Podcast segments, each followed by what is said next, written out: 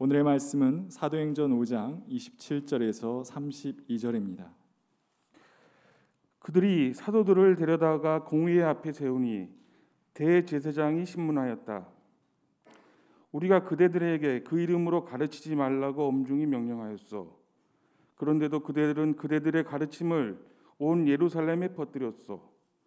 그대들은 그 사람의 피에 대한 책임을 우리에게 씌우려 하고 있어. 베드로와 사도들이 대답하였다. 사람에게 복종하는 것보다 하나님께 복종하는 것이 마땅합니다. 우리 조상들의 하나님은 여러분이 나무에 달아 죽인 예수를 살리셨습니다. 하나님께서는 이분을 높이시어 자기 오른쪽에 앉히시고 영도자와 구주로 삼으셔서 이스라엘이 회개를 하고 죄 사함을 받게 하셨습니다.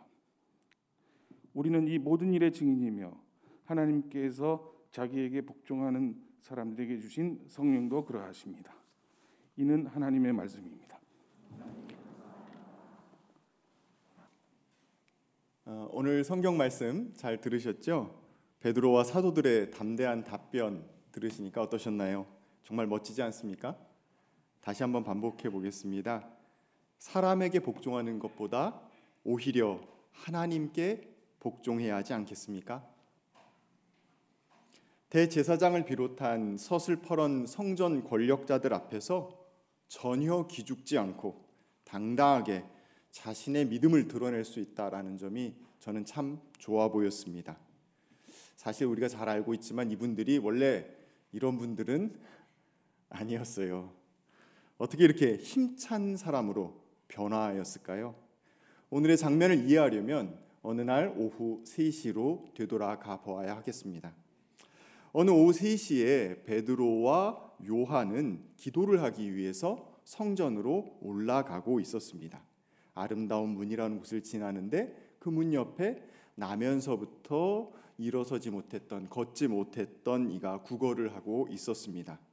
베드로와 요한은 자신들을 향하여서 간절한 눈으로 쳐다보는 그 구걸하는 이에게 내가 당신이 원하는 것은 줄 것이 없소. 즉 돈은 없소. 하지만 내게 있는 것 당신한테 줄 터이니 나사렛 예수 그리스도의 이름으로 일어나 걸으시오라고 하며 그를 일으켜 세웁니다. 놀랍게도 그는 일어나 걷기 시작합니다. 주변 사람들은 어리둥절했습니다. 이게 무슨 일이야? 베드로는 모여든 사람들에게 예수라는 이가 있었는데 그가 죽음을 딛고 부활하셨고 그분이 바로 생명을 주관하시는 분이시므로 그분의 이름으로 생명을 되살리는 거 그거 당연한 일이다라는 증언을 합니다. 이때 사제들과 성전 경비대장과 사두개파 사람들이 나타났습니다. 자기들이 죽인 예수가 되살아났다라고 증언하고 다니는 것에 대해서 격분하면서 사도들을 잡아서 감옥에 가둡니다. 예수님께서 부활 승천하신 이후 첫 번째 닥친 박해입니다. 이튿날 대제사장을 비롯한 유대 지도자들이 모여서 신문합니다. 베드로는 계속 증언하죠.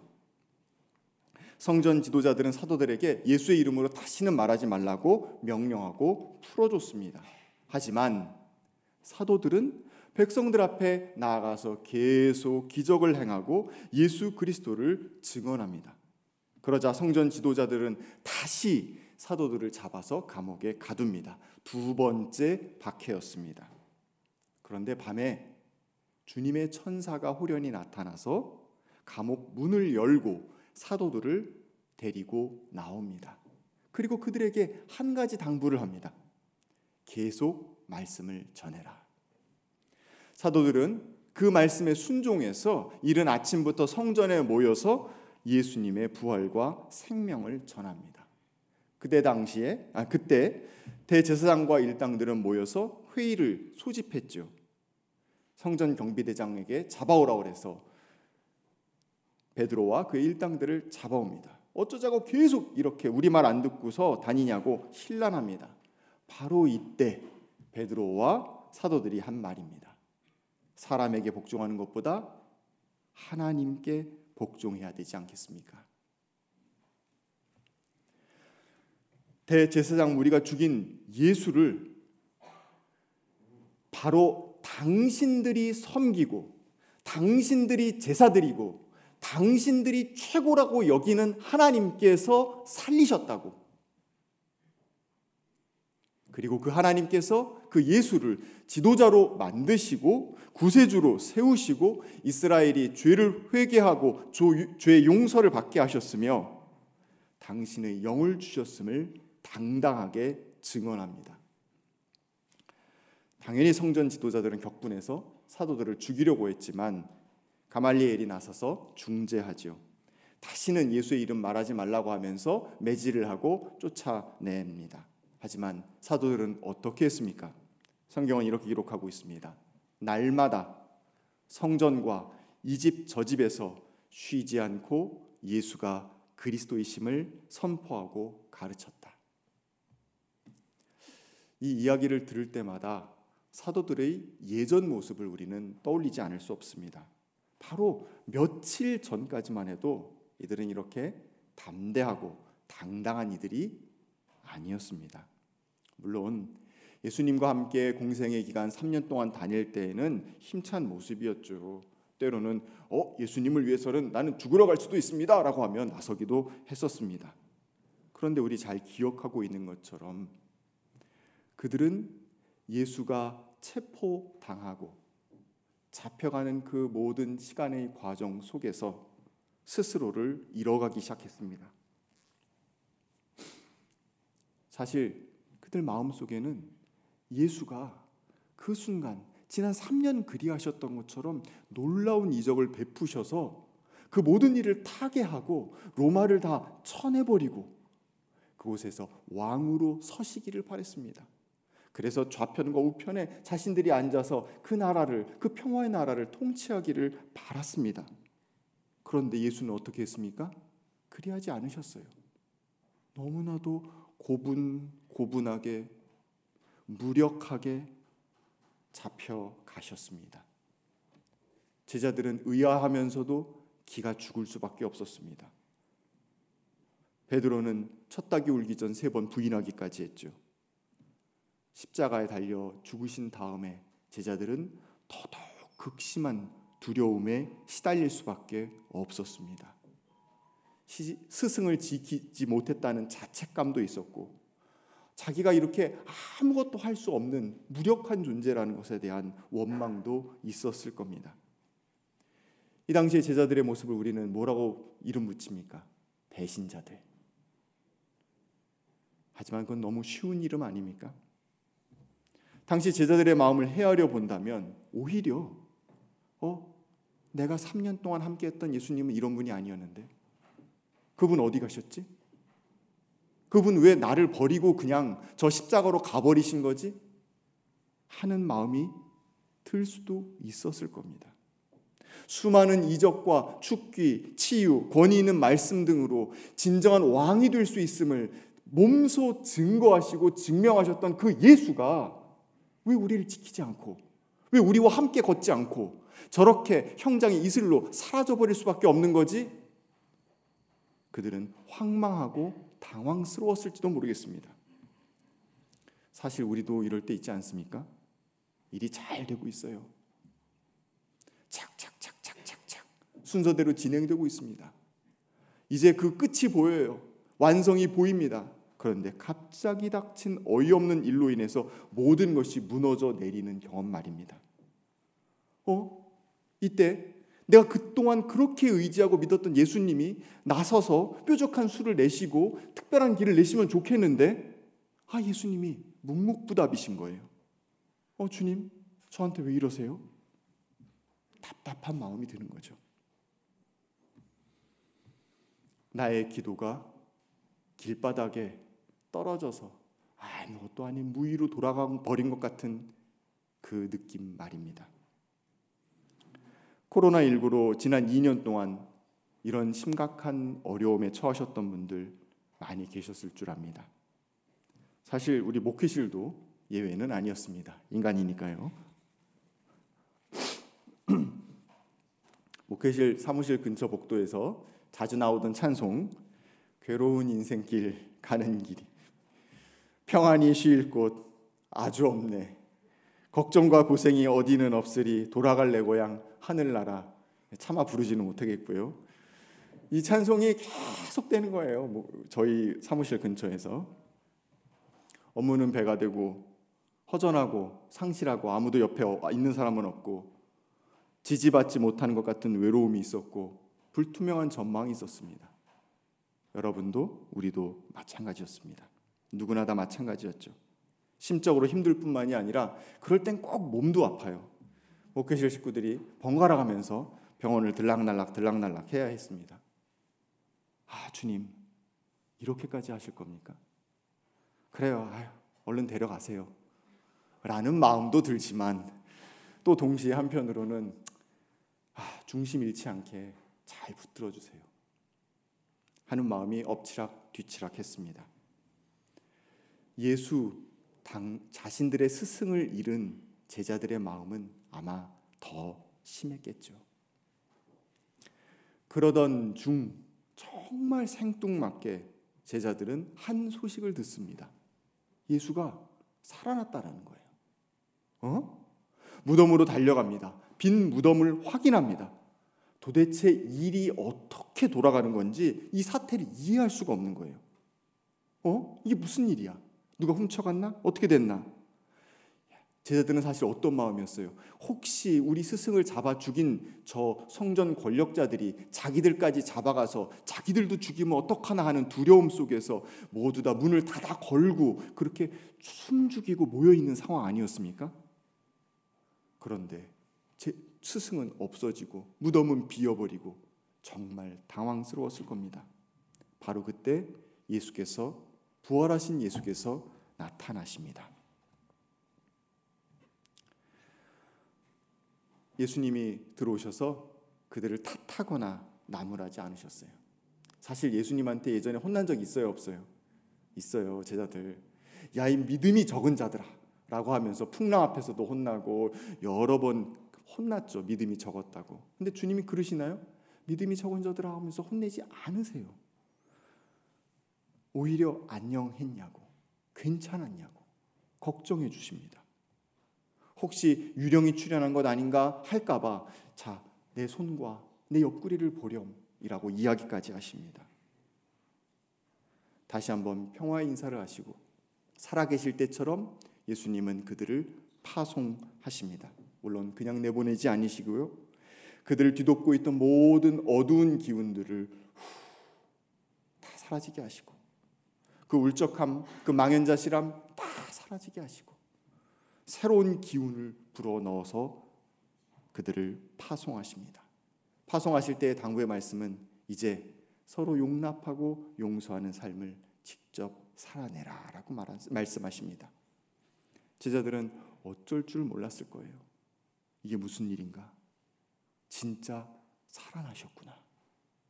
그리고 끝까지 우리를 찾아오시는구나.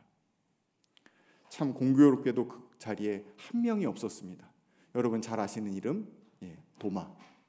도마는 믿을 수가 없었어요. 근데 예수님은 도마의 그 마음을 어떻게 만지십니까? 그래, 너 믿을 수가 없지. 그럼 내가 너 믿게 해주마. 그를 위해서 다시 한번 오직 그를 위해서 다시 한번 나타나세요. 도마는 얼마나 감격스러웠을까요?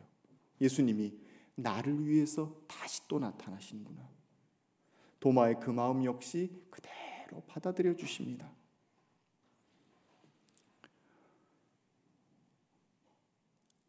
도마의 마음 가운데 진짜 부활의 마음이 그 순간 유입됐을 겁니다. 예수님은 불충한 제자들을 있는 모습 그대로 받아들여 주십니다. 그들의 믿음의 상태에 따라서 그들의 성정에 맞춰서 그들을 직접 찾아가셔서 그들을 일으켜 세워 주십니다. 제자들의 연약함마저 마치 내 책임인 양 결자이지 않은 사람처럼 한 사람 한 사람 그 눈높이에 맞춰서 주님은 제자들을 어루만지시고 다시 일으켜 세우십니다. 주님을 세 번이나 부인하고 낙향했던 베드로에게는 어떻게 하셨습니까? 어부 현장에 나타나셔서 만선을 하게 하신 다음에 아침 식사를 준비하시고 피곤한 베드로와 제자들에게 아침 먹어라라고 하면서 내가 날 사랑하지? 그래. 내 양떼를 돌보렴. 그냥 품으시고 용납하여 주십니다. 상대방을 각기 있는 모습 그대로 받아들여 줄 때, 그렇게 지지해 줄 때, 그 상대방은 밑바닥을 치고 올라올 수 있습니다. 자기 모습을 온전히 회복할 수가 있어요. 물론 압니다, 우린. 이게 정말 어렵다는 거. 부모 자식 간에 그럴 수 있으면 얼마나 좋겠어요. 자식의 있는 모습 그대로 받아들여 줄 수 있으면 참 좋겠는데. 부부 간에도 그럴 수 있으면 얼마나 좋겠어요. 내 아내와 내 남편의 모습, 있는 모습 그대로 받아들여 줄 수 있으면 좋겠는데. 동료 간에도 그럴 수 있으면 얼마나 좋겠습니까? 잘 알지만 내 욕심이 앞서서 내 염려가 앞서서 또는 상대를 향한 나의 믿음이 부족해서 번번이 실패합니다. 하지만 아무 조건 없이 온전히 받아들여진 경험이 있는 사람은 압니다. 이게 구원이라는 것을. 상대방을 온전히 받아들여 주면요. 그 사람의 내면 가운데 특별한 사건이 벌어집니다. 어둠이 가라앉기 시작하고요. 빛이 내면 깊숙한 곳에서 샘솟아 올라오기 시작합니다. 왜? 저가 나를 또 받아들여 줄 것을 알기 때문입니다. 내가 실패해도 내가 다시 넘어져도 저가 나를 다시 받아줄 것을 끝끝내 저는 내 편이 돼줄 것을 알기 때문에 그는 마음 가운데 새로운 힘을 얻을 수 있고 새로운 희망을 얻을 수 있습니다. 사랑하실 때 끝까지 사랑하셨다라는 예수님처럼 저가 나를 끝까지 사랑한다는데 내가 저를 믿고 나아갈 수 있다라는 마음이 그 마음 중심 가운데 생긴다라는 것입니다. 부활하셔서 찾아오신 예수님도 제자들에게 그 마음을 주시길 원하셨을 겁니다. 나는 약속을 지키느니라. 너희를 반드시 살리리라. 너희를 하나도 잃지 않으리라. 제자들의 마음 속에 두려움, 주저함, 불신 이런 것들은 사라지고 담대함, 도전 정신, 신뢰 같은 것들이 다시 부활했을 것입니다. 그렇습니다. 부활하신 예수님은 제자들을 각기 제 모습 그대로 품어 안아 주십니다. 그리고 그를 환한 빛의 세계로 인도하십니다. 부활은 참 생명입니다. 부활하신 예수님은 그 제자들을 품어 안으시기만 하는 것이 아니라 그 제자들에게 하나를 더 주시는데요. 오늘 성, 우리가 보고 수 있는 것처럼 숨을 불어 넣어 주십니다. 성령을 불어 넣어 주시죠. 예수님은 살아 계실 때 공생의 기간 동안에 성령을 이미 정의하신 바 있습니다. 성령을 뭐라고 정의하셨습니까? 생각나게 하시는 영이라고 했어요. 성령을 받은 이들은 새록새록 생각이 나요. 기억이 나는 겁니다. 아, 주님이 처음 이렇게 말씀하셨지.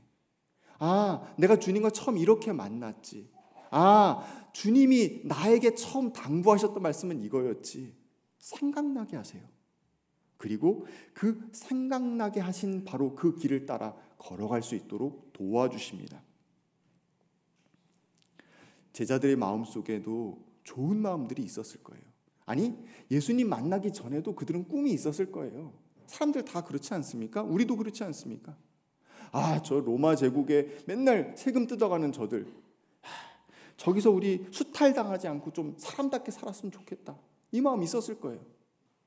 어? 가난한 사람도 좀 사람답게 살았으면 좋겠다. 이 마음 있었을 거예요. 태어날 때서부터 장애를 갖고 태어난 사람도 아무 차별 없이 제 한 생명 살 수 있었으면 좋겠다. 이 마음 있었을 거예요. 아프지 말고 귀신 들리지 말고 화평하게 살았으면 좋겠다. 이 마음 있었을 거예요.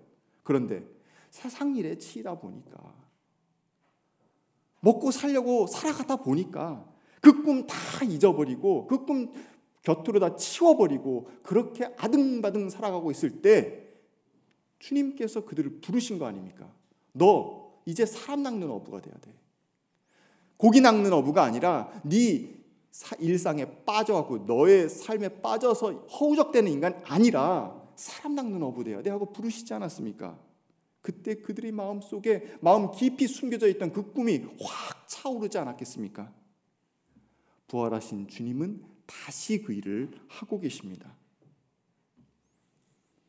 그런데 그 일은 로마 제국의 방식이 아니라 무력과 권력과 재력으로 휘둘러서 이루는 방식이 아니라 다른 방식, 사랑과 희생과 포용과 공감과 화해의 방식으로 이루어야 한다라는 것을 주님은 그들에게 들려주고 계십니다.